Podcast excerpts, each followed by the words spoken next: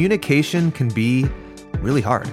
I have my own invisible experiences and assumptions about how the world works. It lives in my own psyche, but when I'm talking to you, I bring that with me to the table, whether you realize it or not.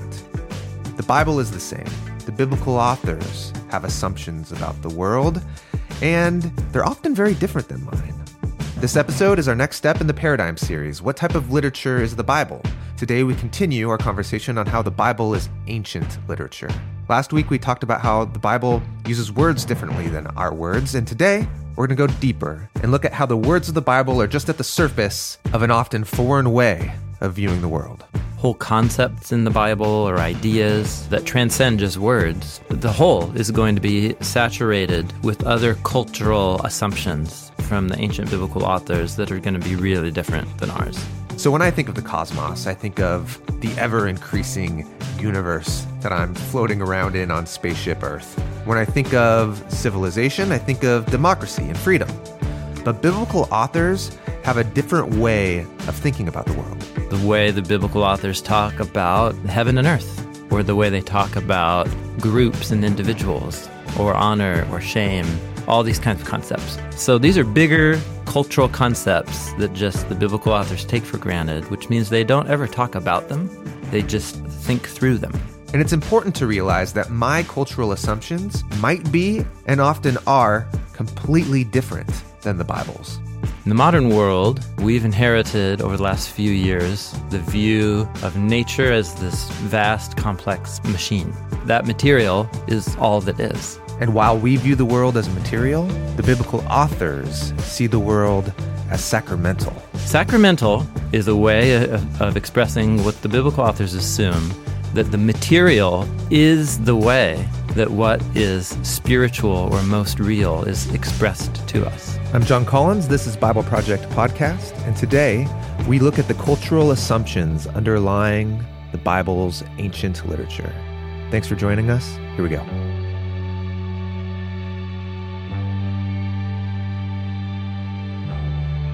We're working through a whole series of conversations trying to pin down and be really clear about what we mean when we say the Bible is a unified story that leads to Jesus. Mm-hmm. In other words, what type of literature is Mm-hmm. this book or collection of scrolls as it is? And which way should we approach it and read it? Yeah. So, in order to really unpack that, we've been walking through uh, a number of attributes, different ways to talk about what type of literature the Bible is. Yeah. Everybody comes to everything with preloaded assumptions about what it is, mm-hmm. which will shape and influence what you do with it. From a hammer to a table to a person to mm-hmm. a sacred text. Mm-hmm. So, what we're trying to do is be really explicit about uh, the paradigm within which we're engaging the scriptures as we create all this content for the Bible Project. But we've also been wanting to be careful about not calling it our paradigm. Yeah. It's a paradigm that we see modeled within scripture itself and then within kind of the historic Jewish Christian traditions about how to talk about and treat. treat yeah, we don't want it to sound like our paradigm's better than your paradigm. Yeah, that's it's right. that we're asking the question, what is the Bible's paradigm of itself? Yeah, that's right. Yeah. How does it ask us to engage it? Yeah. That's what we're after. Yeah, I like how you said that. Everything that we approach requires us to think of that thing in a certain way. Mm-hmm. And I guess that makes a lot of sense when you think of something really simple, like a table. Yeah. What's this table for? And how do I use it? Yep. Yeah. And it could be all sorts of. Is could it a dance floor? you, you use a table as a dance floor. No, but I'm thinking Some people do. Yeah, Footloose. Some iconic table dancing scenes. Yeah. Uh, yeah, it just it's a simple point that is so simple it Mm-hmm. often goes unsaid. Yeah. And so when we get into environments where there are really unique things, like a Mm-hmm. collection of ancient sacred writings, Yeah. Communities of faith often don't explicitly talk about their assumptions about it. They just Mm-hmm. operate and go and live and do on based on those assumptions. Yeah. So when it comes to literature, it matters what kind of literature it is. Yeah. I think you guys used the example earlier. Is it a cookbook? You would approach that in one way. Yeah. Is it a, a novel that you would approach in another way? And so we're trying to understand what the Bible is Yep. when we come to it. Yes. It's very unique literature, and it requires us to really unpack mm-hmm. what type of literature it is. And it's mm-hmm. unique on many levels. And the first level, which we talked about, was that it's human. All literature is human, mm-hmm. but also divine. Yeah. It's a human divine collaboration, partnership. Yeah. So that's that's the first element of this paradigm, which I guess any holy book would say of itself potentially, but most literature doesn't really say that. Yeah, yeah. right. So that's a key aspect that we talked about at length. Yeah. And then we talked about that it's unified literature. It is a collection of scrolls, 51 different scrolls by a certain counting, written over thousands of years by many mm-hmm. different authors in different literary genres, but it tells one unified story. Mm-hmm. Mm-hmm. a story of hmm. God's rescue of humanity to be his hmm. partners in ruling the world. And those things really overlap to me human and divine, unified story. Yeah. About God Yeah. ruling the world through humans. Yeah, and it has this coherence exactly that right. is Yes. really beautiful and sophisticated. And to me, when I read this unified story and see the coherence, that Hmm. convinces me of not just the humanity of the text, but there's this spirit at work behind the text, behind Mm-hmm. the authors. I love that. And that goes into the third element Mm-hmm. of the paradigm, which is that it's messianic literature. So the way that that unified story about God and humans finds its climax and resolution is in an anointed representative. Uh, The word messianic Mm-hmm. means anointed, anointed like, like an anointed one, Like an anointed one. messianic. Bi- An anointed meaning Someone uh, in ancient Israel who was singled out to be a representative figure on behalf of the mm-hmm. whole. okay. This was Israel's high priest mm-hmm. was one anointed one, and then Israel's king was another anointed. I love this how we're, we're creating this nice thread. So the Bible is a human and divine partnership, mm-hmm. but it tells a story of a human and divine partnership that God wants to rule the world through humans. But we failed, and so God anoints a leader to show us the way, do it for mm-hmm. us. And the story of the Bible has this thread of choosing people Yeah. and electing them mm-hmm. and giving them this responsibility. And that all leads us to Jesus. Mm-hmm. And that's Yeah. what we mean by messianic. Yeah, Yeah. that's right. And then in the unique sense of the Jesus style messianic, which is that the claim is that he is Israel's God, become the human anointed one to do for the humans what they haven't been able to do for themselves. And then that leads us to the next part of the paradigm, which is that it's wisdom literature. How do you partner with God to rule the world? You mm. need wisdom. Yeah. And the Bible is presenting itself as as wisdom mm-hmm. for us. And wisdom that leads to Jesus, who is God's wisdom incarnate, mm-hmm. uh, but also wisdom within in the text itself that we can find through the Spirit. Yeah, and wisdom, as we talked about, is not just knowledge based. It's about a way of life. It's mm-hmm. about a whole life embodiment of a set of values in a story. These texts are not just aimed to give us information, but to actually shape us to become certain kinds of people. Transform our character. Yeah, yeah, Yeah. that's right. So that we could partner with God So that, mm-hmm. yeah, and collaborate. Mm-hmm. yep. So that leads us to the one that we're in now, which is this attribute of the paradigm that we're calling contextually rooted literature. Oh, Yeah. we skipped that. Oh, It's meditation. also yeah, the Bible's also meditation Oh, literature. Yeah, we skipped Jon's that favorite one. one. This one feels like at the center of everything to me. Yeah. But uh, yeah, meditation literature. Yeah. Tell us about that one, Carissa. Uh, the Bible is this ancient Jewish literature. It's artistically designed and it can interpret itself through these patterns, these design patterns, and it encourages us to reread and reflect over and over and over. So it's not something we come to and get these propositional statements about how to live or these principles. It's a book that we reflect on or a collection of scrolls we reflect on forever and learn and grow as we do that. Mm-hmm. Yeah. This one to me is about the Bible's literary art. Is probably the easiest way for me to hang my hat on that mm-hmm. idea. Mm-hmm. Yeah. And then the kind of artistic communication that it is requires a certain way of reading, both reading and rereading, and reading every part in light of every other part and in light of the whole, mm-hmm. which will take a lifetime when, Yeah. if, when it's like a 1,500 page book. Mm-hmm. Yes. All right. And then that leads us to the part of the paradigm we're in. I think this is the sixth attribute that it's contextually rooted literature, uh, that the Bible was written in another time and culture, and we need to honor the historical context. Mm-hmm. That it came from to understand it better. So, in the last episode, we talked a lot about words Yeah. Yeah. and how words are the way that we communicate and package ideas and transfer them to each other. and every language has its own unique way of, of doing that. Yeah. Yeah. Subtle differences. And we are talking in English, um, if you didn't know that. and uh, the Bible was written in an ancient Hebrew and in, and an ancient Greek that we translate into English to try to understand. So we just talked a lot about how to, with humility, try to train ourselves to allow the Bible to use words the way that it did in its original Yeah. context. Mm-hmm. Yeah, and it might use words differently. It does use words differently than we might use them mm-hmm. today in English in our context. So just being aware of that and maybe going back and looking up some Hebrew or Greek meanings of words and mm-hmm. tracing those through the story. I didn't get to say this in the last episode, but the word that has kind of shook me the most is nephesh, hmm. soul. Mm-hmm. That word translated into English has a lot of different connotations mm-hmm. Yeah. in Hebrew. Yeah. And we have a whole episode on that mm-hmm. in the Yeah. Yeah, so it's helpful. We're going to take this part of the paradigm in two steps. The last one was about words, and I have found it helpful to start there in, when you're introducing or helping people really think about the contextually rooted nature of the Bible.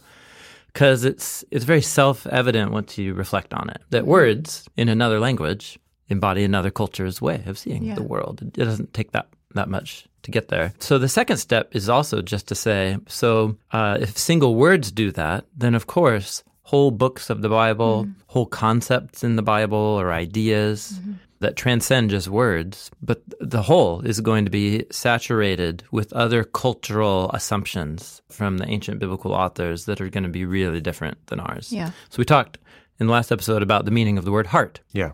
And the different conception of human anatomy that his authors had. And so, in a similar way, the way the biblical authors talk about heaven and earth, the structure of the cosmos, or how they talk about what is spiritual and what is material, hmm. or the way they talk about groups and individuals, or honor or shame, mm-hmm. all these kinds of concepts.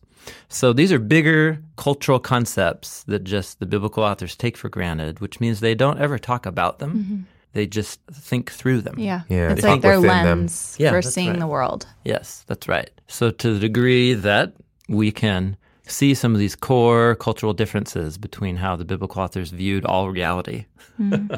and ourselves, then we were, you know, we're better prepared. What do you call this bucket of things? So we have words, that's easy to understand. These are Yeah, I guess just cultural values or cultural assumptions. cultural assumptions, cultural perspectives. Yeah, it's a good point.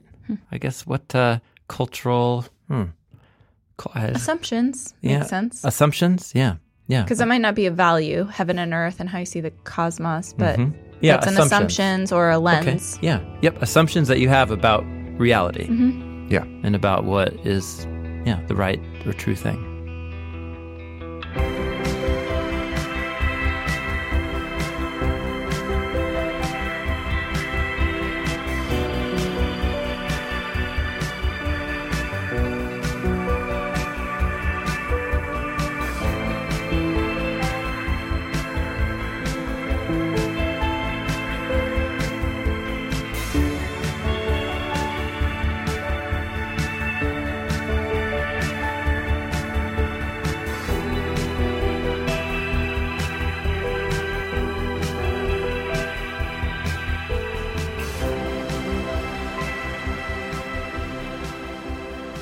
For example, so I just listed out one, two, three, four, just five. Not because these are the five best, or the, certainly they're not the five only different cultural mm-hmm. assumptions that biblical authors have. I have found, in my experience, these are the ones that come up most common. Mm-hmm. In other words, when people have friction points with the Bible, either a part they don't understand or that they don't like, it's very often that there's a difference of background assumptions at work. So this list is a little bit subjective, but at least I have found it in years of teaching to, to be helpful. These are some of the main different cultural assumptions. If you can spot them uh, and know how to see when they come up, it's often a window into deeper understanding to a particular part of the Bible. Okay, so the first one, we actually don't need to talk about at length because uh, we did a podcast series on this not very long ago, and I just called this Ancient Cosmology. Mm-hmm. That's a scary word. Scary, but really cool sounding. Yeah, cosmology. well, in modern English, it has a pretty specific term into a a field of scientific studies about usually about the physical processes and origins. Don't of we call it astronomy? cosmos. No, astronomy is like study of the stars. isn't it? Oh, okay. So cosmology is study of. The universe? It's usually or- or a study of the origins and the processes, Mm, the laws or processes that are fundamental to the origin and coherence of the universe. Okay. However, it also has another layer of meaning that's what we mean here, which is um, stories or accounts that a culture gives about how the world is ordered and how that order began. Maybe it's not a different meaning. It's- Maybe it's just a hmm. simpler way of saying the first meeting. Oh yeah, sure. A cosmology is an account. Mhm. That's what the ology. is Ology. The, the Greek mm-hmm. word logos under there, logos, ology. Mm-hmm. And then cosmos is about order. Yeah. So it's mm-hmm. an account of how reality is ordered and how it came to be that way. There you go, cosmology. Cosmology. Yeah.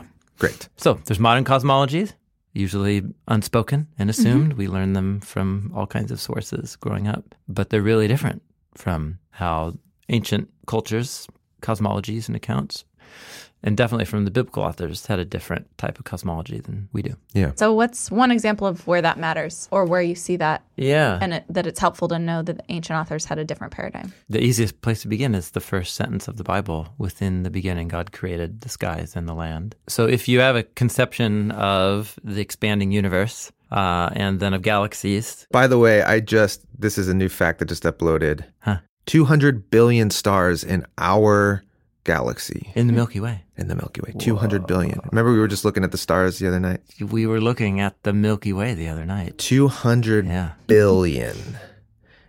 And Stars. Stars. Yeah. And just our galaxy. And Yeah. I guess the estimate right now is somewhere between one and two trillion Gosh.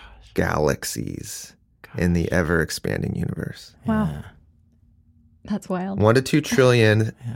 little neighborhoods of 200 billion stars. Yeah, yeah, yeah, yeah. No, it's, yeah. it's- Oh my it's- goodness. It's really, it's impossible to fathom. My brain's too small. My whole life right now, like, consists of a set of rhythms that take up two square miles. And then I occasionally leave those two Tri- square miles. the number trillion's been in in our vocabulary now. You know, we Yeah, just spent a yes. trillion on this, that, Yeah, blah blah. yeah, yeah. A trillion is That's, yes. a thousand billion, and a billion is a thousand million. yeah. Okay, I just looked up how long it would take to count to a billion, just because I don't even? I don't even have a concept of A thousand how million. big that is. Yeah. About thirty years to count to one billion. If you just sit down and Yeah. one, two. yeah, so don't try it. don't try that.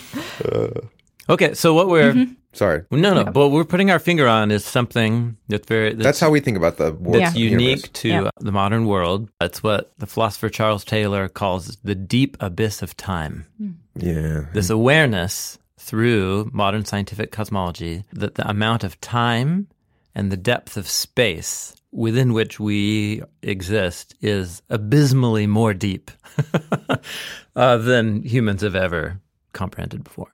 That does something to your sense of your place within that universe Yeah. Yeah. that's very different, that shapes us to think in ways that are really different than how the biblical authors did. So if I were to have written an account of the beginning of time and space, I might have said, in the beginning, God created the ever expanding universe and all of its mm-hmm. galaxies. Mm-hmm. Sure. Yeah, that's right. Like that's Yeah. my cosmology. Mm-hmm. That's right. So the biblical authors uh, began from an observational standpoint of a human standing on the ground. Yeah. So in the beginning, God created what's up there The sky above. and what's down here. Yeah. The land ben- below my feet. Yeah. And so the whole of the biblical cosmos essentially takes up and is described with language of what a human mm-hmm. sees when they're on the mm-hmm. ground looking about. And then they'll they'll make metaphysical, they'll they'll ponder the nature of God and then begin to describe what must be above and beyond the cosmos that can account for the snow globe in mm-hmm. which we find ourselves. For example, so the biblical language about the earth assumes that we're on a flat disk. The edges of the land, the four corners of the land, the waters under the land, the land is on pillars, the sky dome above. Yeah. And this is this this is how the biblical authors assume the cosmos is structured. So understanding this while we read helps us to make sense of things like the windows of heaven opened Yeah. or Yeah. um, just odd phrases that might seem odd to us, but actually make a lot of sense in that ancient perspective. Yeah, that's exactly right. So, one, this is just about trying to understand. There's another issue that comes along with how do I Yeah. How, How do I come I- to terms with the fact that that isn't how the Yeah. cosmos is ordered? exactly? I mean, that's true of all of these points that you have here, this ancient lens. What do we do with that? Yeah. Do we impose that ancient lens on ourselves as the norm, or do we just recognize that's the vehicle of communication, this ancient culture? Yep, that's right. Again, I, I referenced this hmm, somewhere early in these conversations, but a very helpful and fun book to read. It's by Hebrew Bible scholar Robin Parry called The Biblical Cosmos, A Pilgrim's Guide to the Weird and Wonderful World of the Bible. This is an extended quote, which I don't often read long extended quotes, but this is a good one because he's addressing that that very one, and I think helps us. I think it also helps us merge this part of the paradigm with wisdom literature, part of the paradigm. So he says Christians have a long tradition of adjusting and translating from biblical cosmologies to contemporary cosmologies, often without even realizing it. So we just merge the ancient cosmology and shift it to our own, usually unconsciously. In the history of Christianity, the ancient Israelite cosmology, that's the three tiered cosmos of the skies, the land, and the waters under the land, mm-hmm. that gave way to the Ptolemaic cosmology that dominated Christian thought for centuries. So that's a cosmology where the earth is viewed as a globe. It is a sphere, but it's at the center of a whole series of spheres. There's seven spheres going out above, and that accounts for the movements of different layers of stars and so on. So Parry continues most Christians didn't even notice that a shift had taken place, that shift from the biblical to the Ptolemaic. And once Copernican cosmology finally supplanted the Ptolemaic, so that's that we're um, on a sphere, but we're not at the center. We're going around the sun. When that finally supplanted the Ptolemaic, Christians had little trouble adapting to that either. Okay, so here's his takeaway. He says, Remember, in the biblical text, the symbolic meaning of the image of heaven above was always the most important thing about that language. Height or depth mm. spoke of importance or rank. For the biblical authors, the idea of heaven being above meant that heaven was the most important dimension of all the created world. It's the high, exalted place from which God rules over all things.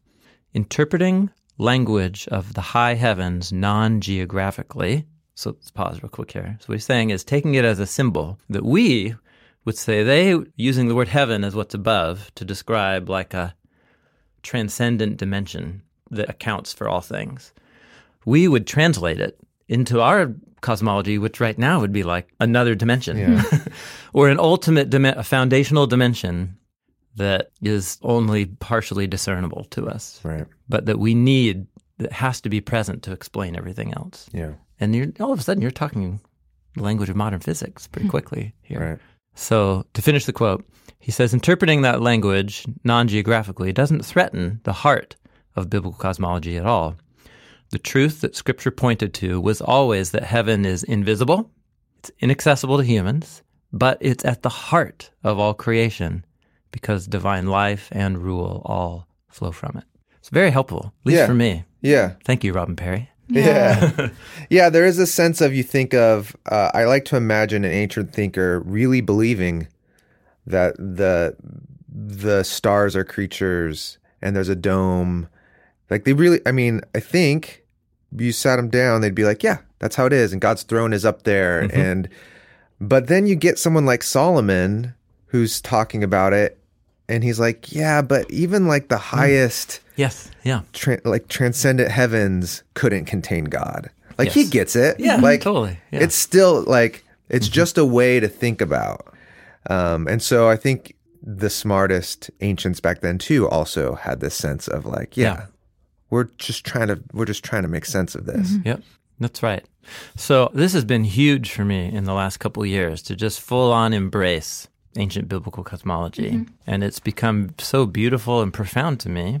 But it's because I've tried to do what Robin Parry is encouraging us to do, which is to translate mm. in my mind. So instead of imposing my cosmology on the biblical authors, it's about letting that letting the difference really stand out to me and then pondering to myself, what does it mean? What does it mean for David to say, if I go to the skies, you're there. If I go into the abyss, mm. you're mm-hmm. there. You're inside me. You're outside me. I mm. can't go anywhere Right. that you're not there. That's Yeah. poetry and doing profound claims about the nature of God's relationship to hmm. creation, Yeah. but using ancient cosmology, mm. stuff like that. Yeah, so you try on the lens of the ancient authors if you know, mm-hmm. if you have an idea about what that is, and then ask the question what message is being communicated through using this lens or this perspective? What meaning is being put forth through it?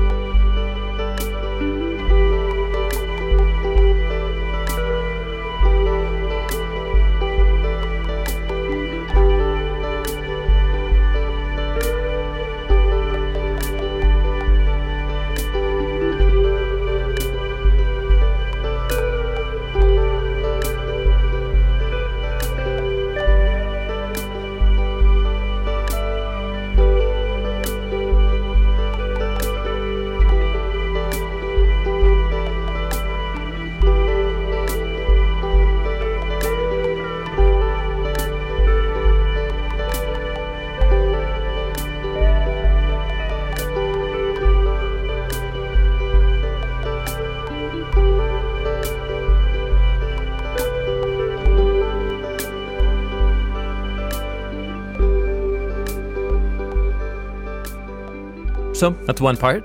Okay. Here's another deep cultural assumption that's very different from ours that follows from that. I'm never quite sure what to call this, so I'll just use words that I think are traditional within the Christian tradition. This is a view of the sacramental and the spiritual.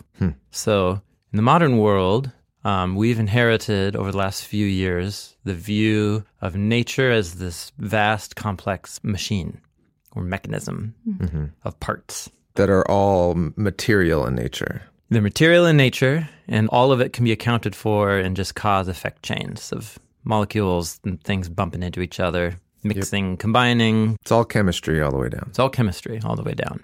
And so, because of um, that focus on material, it has resulted in a view of all reality that's very common called materialism. That material is all that is. There is no other dimension or part of reality that we would call real that if it's not accounted for in that material.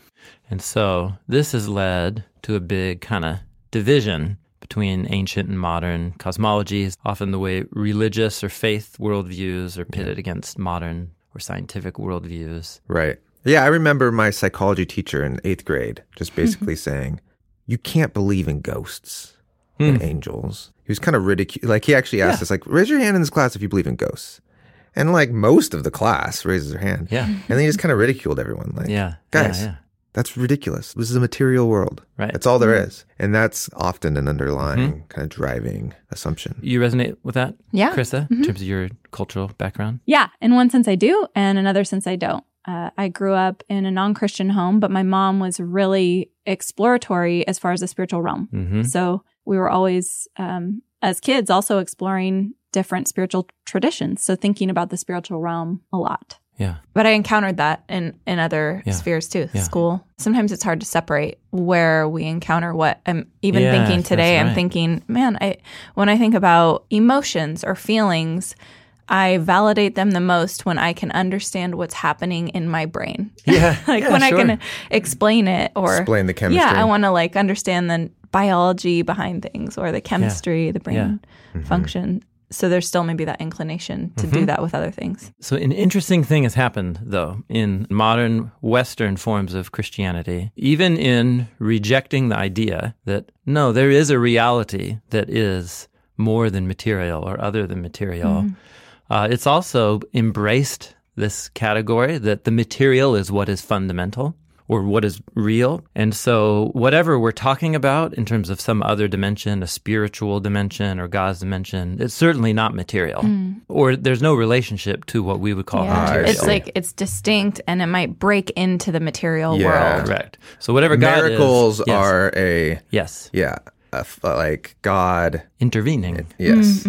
Truly intervening, entering into another. Yeah, it's the idea of the clockmaker, put everything in motion. It's all material. And of course, he could come in and intervene and do something. Yeah. But that's the exception. And when that happens, that's supernatural. Yeah. That's yeah, right. not, yeah. Yeah. So even in rejecting a view that says only the material is what is real, it still buys into a fundamental idea that the material is the opposite of whatever is divine or spiritual and so on.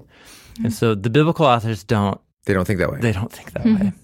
so sacramental means, Sacramental is a way of expressing what the biblical authors assume that the material is the way that what is spiritual or most real is expressed to us. In other words, um, it's not about spiritual versus material. It's that spiritual, what is divine, what flows from God, is what is most real. But the way that we encounter that isn't by non material or leaving the material world. It's by experiencing the material world in an ultimate or spiritual state. So, in other words, in the Bible, spiritual doesn't always mean non material, hmm. it means ultimate. Hmm. And, but the way I encounter that ultimacy of, di- of divine life and presence is through material things. Mm-hmm. yeah. I guess I'm thinking immediately of just breathing, Yeah. Mm-hmm. Okay. the breath of life, God's energy, Yes. spirit. Yeah. Good.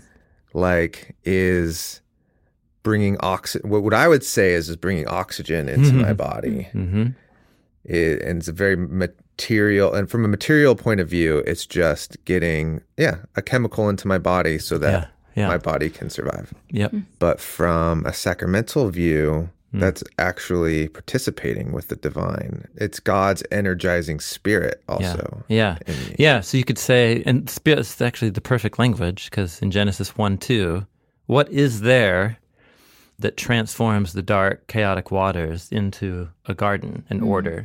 Yeah. God's It- breath. It's God's breath. Yeah.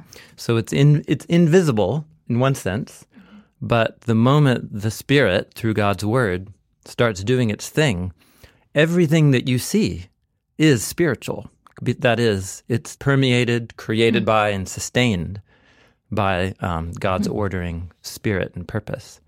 So the tree is the means by which I encounter the spirit in and through the existence of a tree and through the uh, of another person. Uh, this is and it's in Genesis two. This is what underlies the animation of the human from the dust. Is the human breath. is spiritual that is infused by God's spirit, and this accounts for everything. The concept of Eden as a place where heaven and earth are the same place. So this is why the tops of mountains are often these sacred types of places. Moses saw the pattern for the tabernacle up on Mount Sinai. Yeah. The temple is up on Jerusalem, Mount Zion. The New Jerusalem in Revelation is depicted as on high, coming down to merge with earth. So it's why the biblical story doesn't end with a disembodied, non material world. It's a material world, but then it's been transformed by being totally merged with the spiritual. And so when you say the spiritual as opposed to the material mm, what do you mean if it's not yeah, something other than material. yeah. Yeah. So for the biblical authors, the moment uh, we're out, we live under the sun and outside of Eden, we're existing in a sub spiritual state. it's material and it's not unspiritual because the whole thing is sustained by God's Spirit, but we're not at the hot spot. Sub spiritual. We're not. We're not in the center. Hmm. So, so We're you could missing out on something. yeah. So it, this goes back to cosmology. So in biblical cosmology, to be highest, to be closest to the skies, is to be closest to the divine, Yeah. which means you're likely going to shine like a star. yeah. That's vertical, using vertical up and down. Yeah. You can also make it horizontal and think about sacred space. And this is the Garden of Eden paradigm, mm-hmm. where to be closest to the divine is to be inside the tent, to be in the middle of the garden, In the city, in the temple. in the city, within the refuge, Yeah. in the shadow of your wings, and to put it in mm-hmm. Mm-hmm. the Psalms language. So that's inside is where is most sacred, Sacred. and outside is what is common. Mm-hmm. Mm. And so to be up or to be inside is where you meet. That's why exile is outside. Yes, that's right. That's Yep. why Yeah. Gehenna is mm-hmm. outside the gates. outside the mm-hmm. gates. That's right. So it's that movement from to the inside from the outside or to the highest from the lowest. Those are images of When you say spiritual, you mean more connected to the life. more connected to Of ul- God. ultimate mm-hmm. reality and life of the divine. and when you say ultimate reality, you mean why mat- the material world matters or how the material world is meant Yeah. to be experienced. Yeah, I guess it, it's a way of saying the, the most perfect union between the material and, and spiritual. When you say that, you're you're automatically talking about them like they're two separate things. Yeah, they are different dimensions. So material can exist within the middle of the garden, mm-hmm. in which case you eat from the tree of life and mm. you are transformed. Mm. You don't stop being material. if Tree of you eat life is tree of life. material. Tree of life is material, but it's a different kind of. It's trans material. It's hmm. ultimate material. Hmm. So there is a contrast, but it's not hmm. between spiritual and material. It's between It's between inside Some other categories. yeah, j- yeah. N.T. Wright uses the phrase transphysical mm-hmm. to talk about the resurrected mm. body of Jesus. physical and transphysical, Yeah. material and transmaterial. Yeah, pre-resurrected mm. Jesus was filled by the Spirit Yeah. and was spiritual, but the resurrected Jesus is trans-physical, or as Paul calls the resurrected Jesus in 1 Corinthians 14, a, a life-giving spirit. Hmm. He calls resurrected Jesus a life-giving spirit, hmm. but he's very clearly material. Right. It's a transformed material. Mm-hmm. So it's more a difference between two modes of being material hmm. than between being material and non And both are connected to God's spirit, like you Yes. said. Yeah, that's right. God's spirit Yeah. enables everything, Mm-hmm. regardless if you're inside the garden or outside the garden. If you have the breath of life, you have God's spirit. yeah. But there is a sense of material that is Mm-hmm. like lacking. It's it's still corrupted, or it's, I don't know how you no, describe that's it. right. Yeah, Cor- yeah, corrupted. Yeah, Um, maybe it's like a wholeness Mm-hmm. versus a brokenness or something. Yeah. Yep. I almost m- feel like it's the Bible's not asking us to put these two categories on it in the first place, Mhm. but we're trying to describe the lens. Mm. So it's natural to do that. Yeah, mortal and immortal, Hmm. holy versus common, Hmm. pure and impure. Okay. And so that's a fundamental category Yeah. that comes right from the first pages of the Bible. Oh man. And if you don't have that in place, you just won't see all kinds of things. It's a cool invitation to, like, sometimes I think of the ancient paradigm as being difficult Hmm.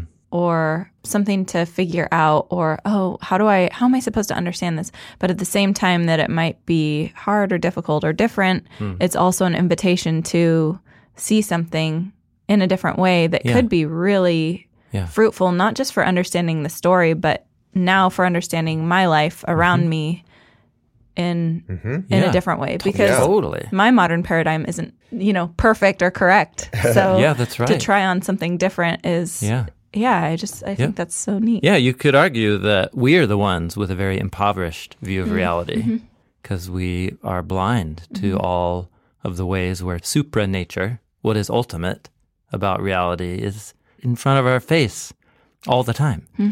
But we don't have the categories to see that it's there. Well, this is fascinating to me because we've we've done two examples, and they're completely different in one very specific way. Mm. So, with cosmology, Mm. we were very comfortable saying, "Okay, they got it wrong Oh, interesting. Yeah. in a way, Hmm. but not wrong in the sense of the the categories they were creating Yeah. and the and the meaning behind Meaning. it." That's right. That's right. So then we have to translate it to our cosmology. Mm-hmm. So, you know, we talked about that. Mm-hmm. But with this one, I hear us saying, Hmm. you know, they kind of got it right.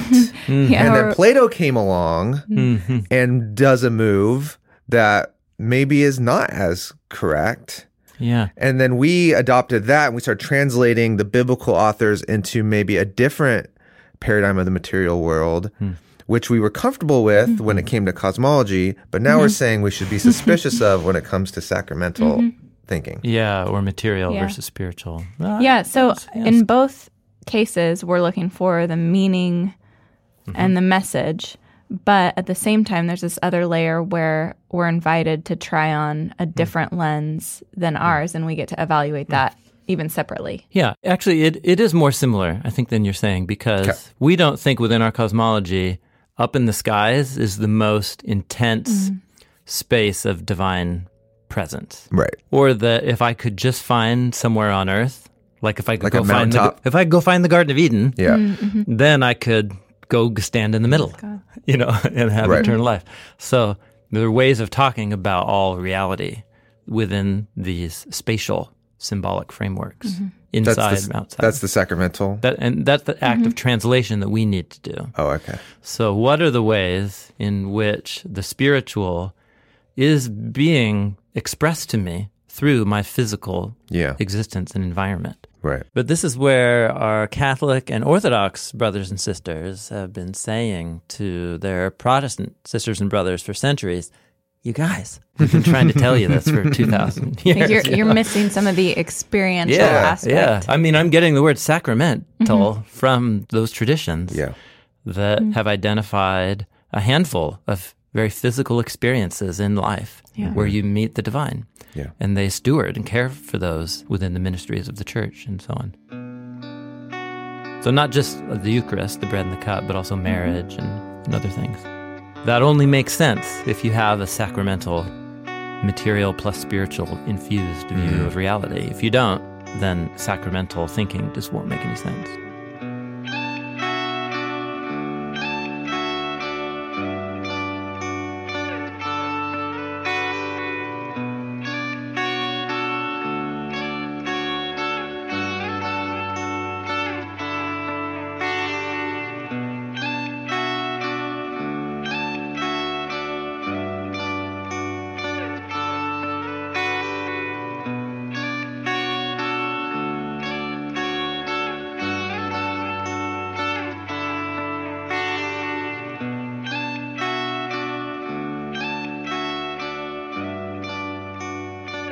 We're not cruising through these as fast as I thought, and that's fine. Yeah, they're that's fine. complex. They are. They mm-hmm. are. Here's another one: collectivism versus individualism. Mm, mm-hmm. mm. The biblical authors express a more collectivist view. Other terms have been used: corporate thinking. I like collectivist hmm. more. I forget where I first heard it. Mm-hmm. But this is a basic view about the human individual and their place within a larger group. Yeah. And so modern Western readers have been shaped by a heritage that's just a few hundred years old that thinks primarily in terms of the individual liberty and the will and the autonomy of the individual. Even if it knows that it's kind of a fiction because no one's an island, you know. and- Yeah. But uh, we, we treat the will of the individual as a very important center within our societies. And that's very unique in human history. Mm-hmm. Yeah. Take any of us and have us grow up isolated on an island. We wouldn't even learn how to speak. Totally. Our individual nature would be a puddle. Yeah, yeah, that's right. Yeah, so understanding this collectivist lens can help us when we see stories that seem to be unfairly punishing the group for the sin of one person That's right. Yeah. or or the opposite of that. And it even applies to things as simple as when we read the word in English, you, seeing that mm. as a singular versus a mm-hmm. collective you, y'all. Yeah. Think how different the history of experiencing the New Testament letters would be if, It was y'all. and there are languages, many languages, that Yeah. translations Probably of the most, I would Bible exist Yeah, in today that that has that. it. Yeah. A collectivist culture assumes that an individual's actions always implicate and uh, affect the larger group or family or tribe to which they belong. And the primary unit of responsibility is the group and the individual uh, as an expression of that group. And so we live in a culture that's exactly the opposite. Yeah. But although there still are residual effects, I was talking to a friend who's made some decisions recently that their parents really disagree with. And what their parents were saying to them is your choices are going to Affect me. affect how people view our family. Yeah. Hmm. And we were just processing that. Yeah. What do you do when you actually have a real moral or ethical value difference hmm. between generations? And so you're you're operating by your conscience, which is another deeply like Christian Individualistic way principle. to think. about Yeah, but it's also a Christian Oh, principle sure. to do what you feel is right, even if the many are going astray. it. Oh, hmm. yeah. That's a very biblical principle. Yeah. And so the tension. Yeah, and what a radical biblical principle if written inside this context of collectivism. Yeah, so here we're talking about biblical narratives or passages where a whole family is held accountable for something one person does, or a mm-hmm. group is held accountable for one. And there's, you know, famous mm-hmm. ones like when David counts his number of soldiers, and so God sends a devastating plague on the people, Yeah. You know. It feels so unfair to Yeah, our minds. That is. Yeah. And it is actually, I think the whole point of that narrative is it is unfair, which is why David gets in God's face about it. But mm. that's another thing. That whole narrative is wrestling with the relationship of the one and the many mm. Mm. and about concepts of justice and how is God to deal with human failure and evil if it means. You know, holding the many accountable. So there's a passage in, in Paul's letters in 1 Corinthians 5 where he's responding about that guy who sleeps with his mother in law hmm. And he lays into the whole community hmm. and starts talking about leaven within a lump of dough. Hmm. Mm-hmm. And that whole chapter, 1 Corinthians 5, is an expression of this kind of thinking, where he says what this one guy is doing is going to affect how the whole neighborhood hmm. thinks about you and the Jesus movement. So he deals severely with that one person, and it feels like, whoa, that's really intense. But he's thinking collectively. Thinking how it's affecting the yeah, whole. that's right. Hmm. Yeah, this aspect seems really related to your next point honor and shame. Yes, yeah, yeah. It seems like those things are interconnected. Yeah, let's talk about that. But just one more mm-hmm. example that's kind of the flip side of the David one. Um, this really struck me a number of years ago when I was working on the book of Daniel. In Daniel chapter 9, he's like one of the ultimate righteous biblical characters, Daniel. There's no actual Yeah, failure we talked about this. Daniel Yeah. is the hmm. only biblical character that doesn't have failure narr- narrative. Mm, No, he passes all of his tests. With flying colors. Uh, he does get sick, and he claims to not have wisdom and understanding when he sees some of these bizarre dreams that he has. But um, in Daniel chapter 9, he does this review of the whole history of Israel's failure, and he consistently uses the word we and implicates himself and even takes it upon himself to repent before God hmm. for the failure of his entire family throughout history. Hmm. And you're like, that's a different mentality That is Yeah. a different mentality. than how it's just a different way of thinking about history and Yeah. culture and Yeah. where responsibility lies. We have a hmm. hard time taking responsibility for like Yeah. our grandparents' mm-hmm. stuff. Yeah, yeah, yeah, mm-hmm. yeah. And he's like thinking of like generations and mm-hmm. generations Yeah, back. back. So not only is it that he's not from those generations, but that in his actual personal life, he was like a stand up guy. Mm, But yet, he's, he identified with it. he identifies and takes responsibility for the sins of his hmm. ancestors. That's really beautiful. I think so. There's mm-hmm. something very profound there. Mm-hmm. Yeah, that my culture has not taught me to mm-hmm. value or see.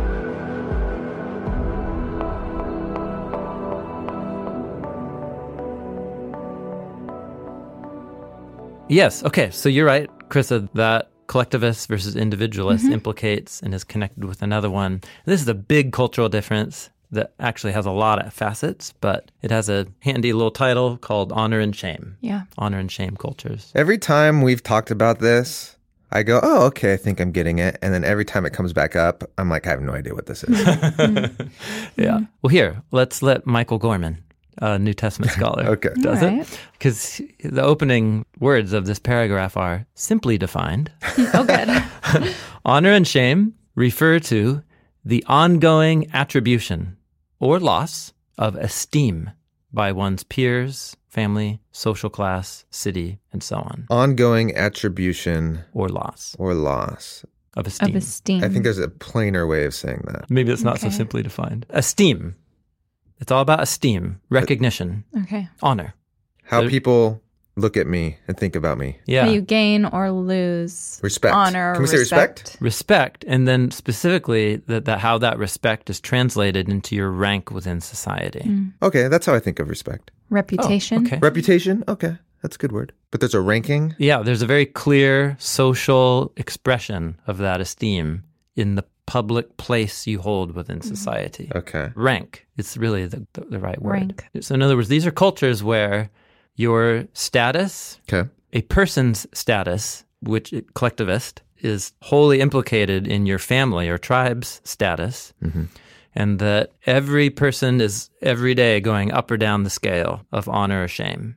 Either going up or you're going down. It's never static. And it affects everyone around you It in your group. Yeah, that's right. And your status implicates the group that you're associated with. So, Gorman goes on In Roman society, this respect was based primarily on things such as wealth, mm-hmm. education, mm-hmm. rhetorical skill, mm-hmm. your ability to persuade others and speak well. What is it? Influence Speaking others. good. What's in, in,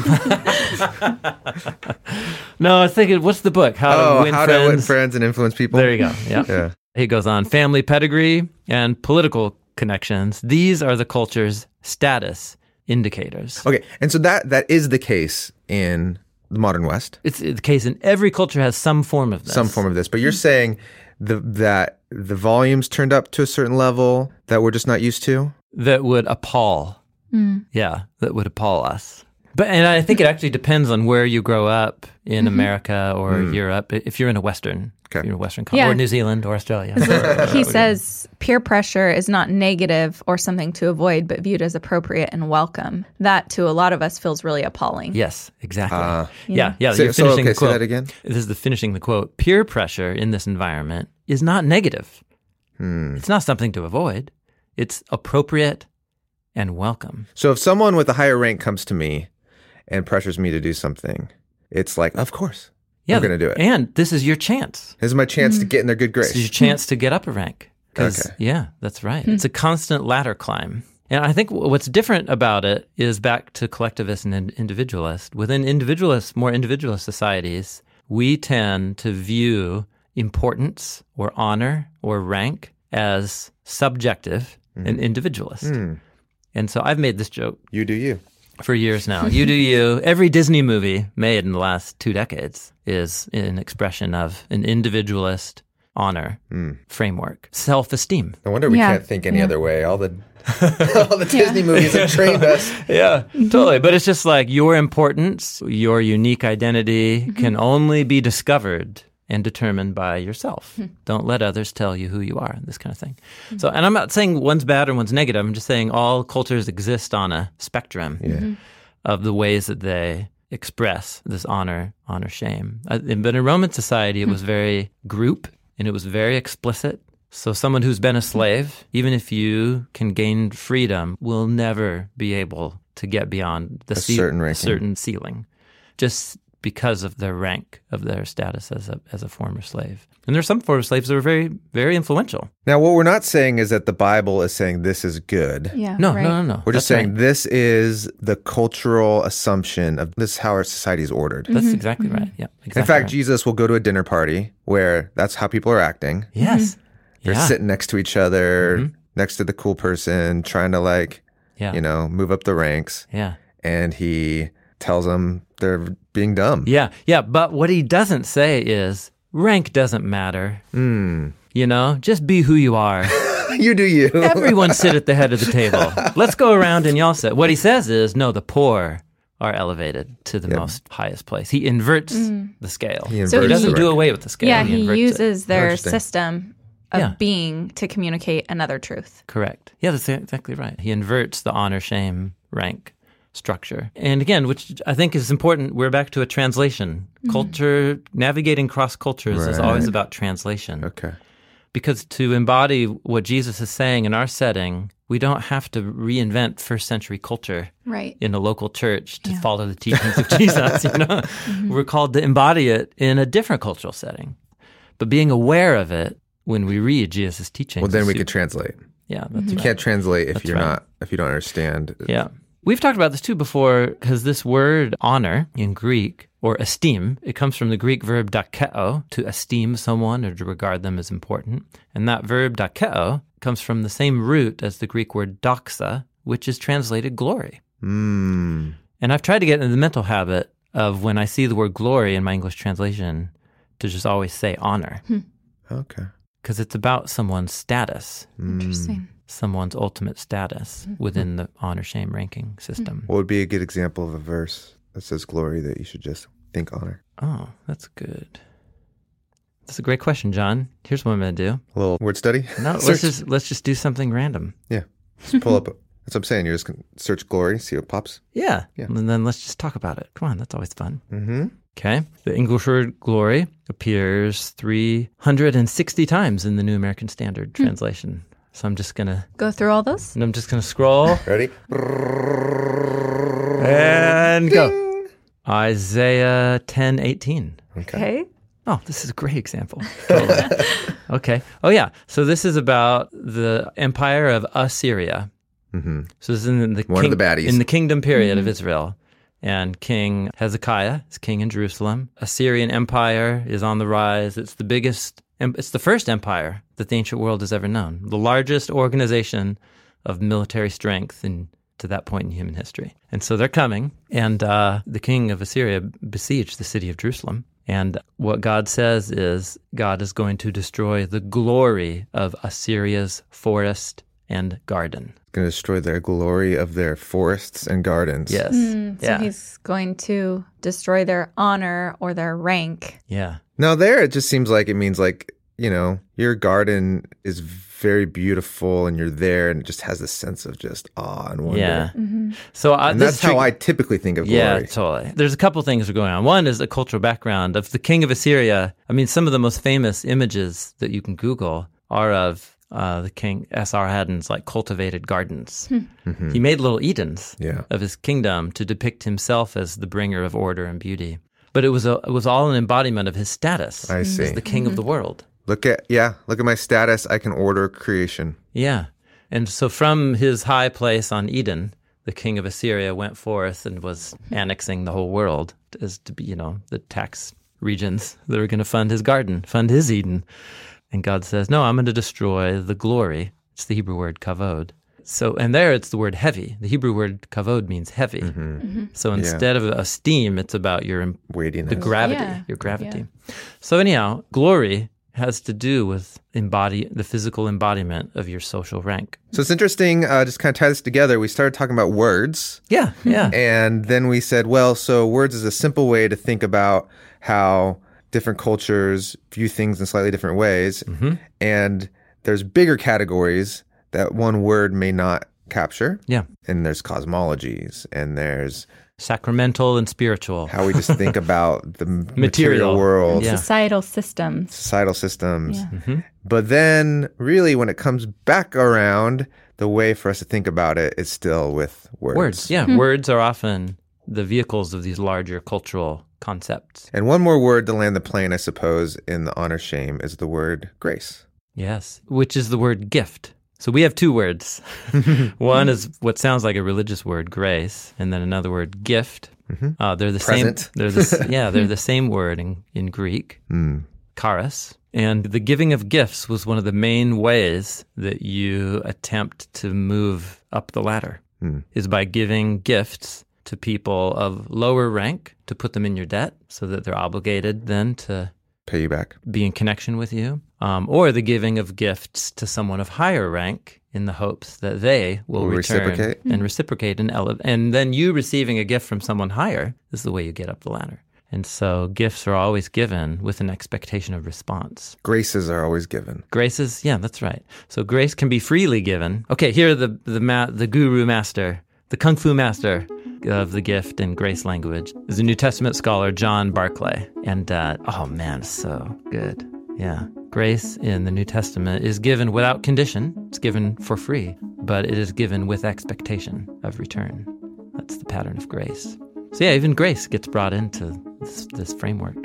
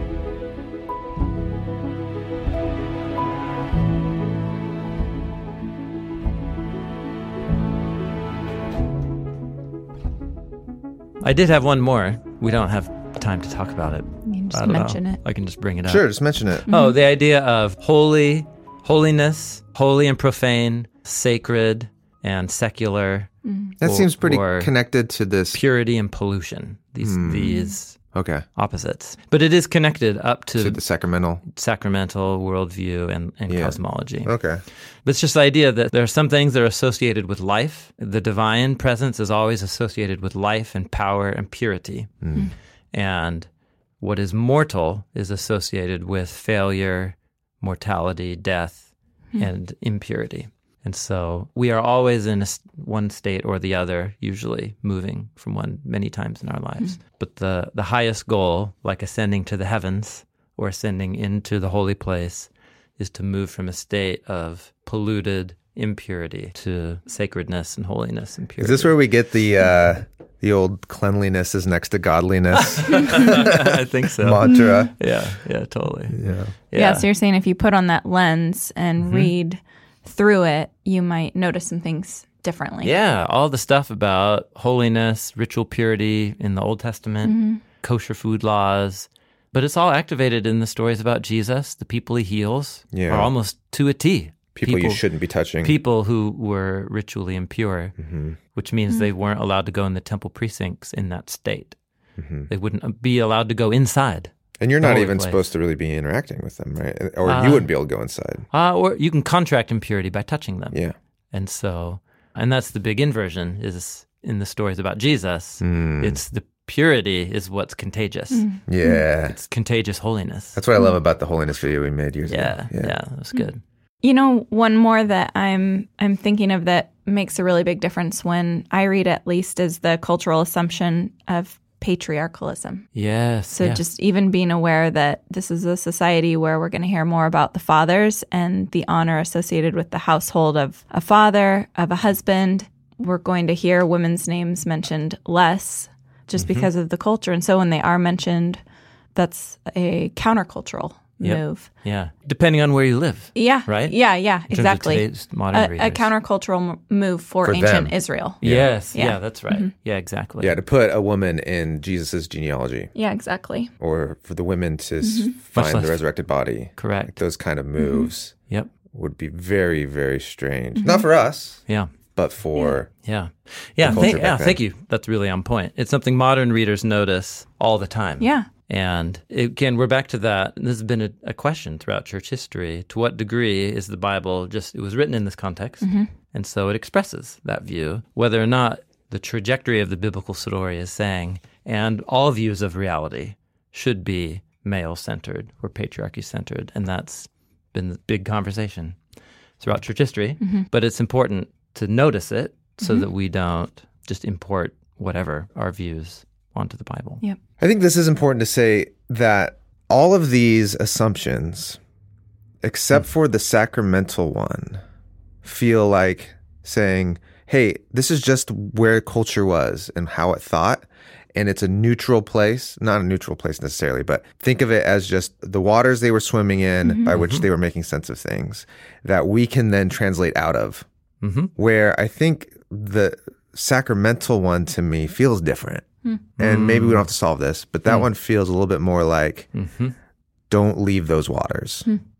Like you can leave the waters of an ancient cosmology and translate out of it, or out of honor and shame culture, and you can. Hmm of a patriarchal culture, you can translate out of it. But the sacramental one to me feels like don't But don't but lose it. remember, think the language used is something we need to translate for sacramental. In other words, I won't go looking for God more at the basement of my house than I will outside the house. But those are the biblical categories in inside or outside. Yeah. For talking about yeah, talking about sacred space encountered here in the material. I guess what I'm saying is you don't need to become a flat earther mm-hmm. to Correct. Yeah. understand the nature right. of God. That's right. However, I think what the biblical story and a sacramental worldview is asking us to see is there are certain places, people, moments, and experiences that are material that can become vehicles of God's presence in a very special,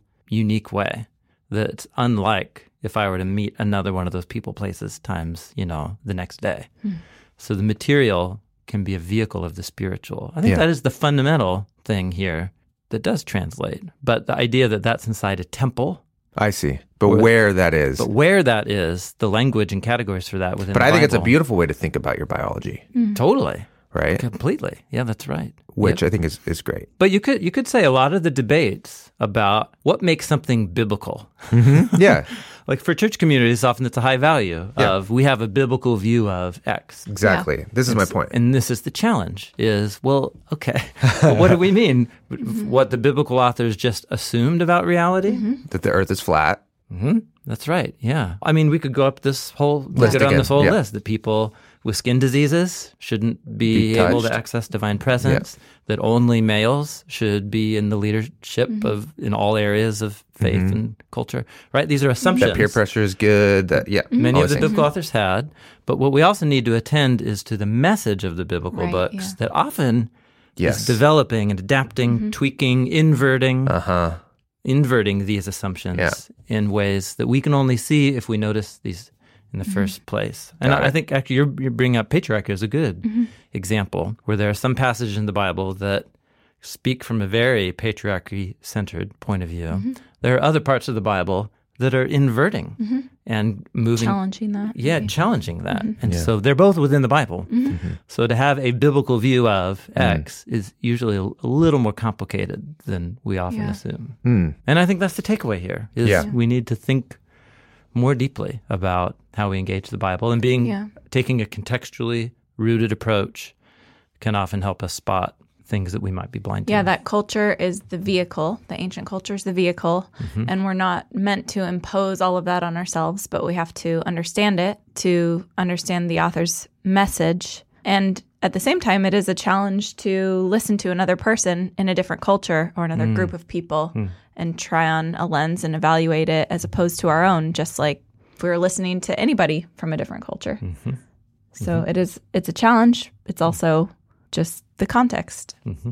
Awesome. So we're going to do one more episode on Yeah. this paradigm conversation. Yep. And that's going to be that the Bible mm-hmm. is a type of literature that's meant to be read in community. Mm-hmm. It's communal literature. kind of relates to the individualist versus collectivist Yeah, society. that's right. N- And not just read, but also embodied and expressed. Ooh, all right. Yeah. I like that word. Thanks for listening to this episode of Bible Project Podcast.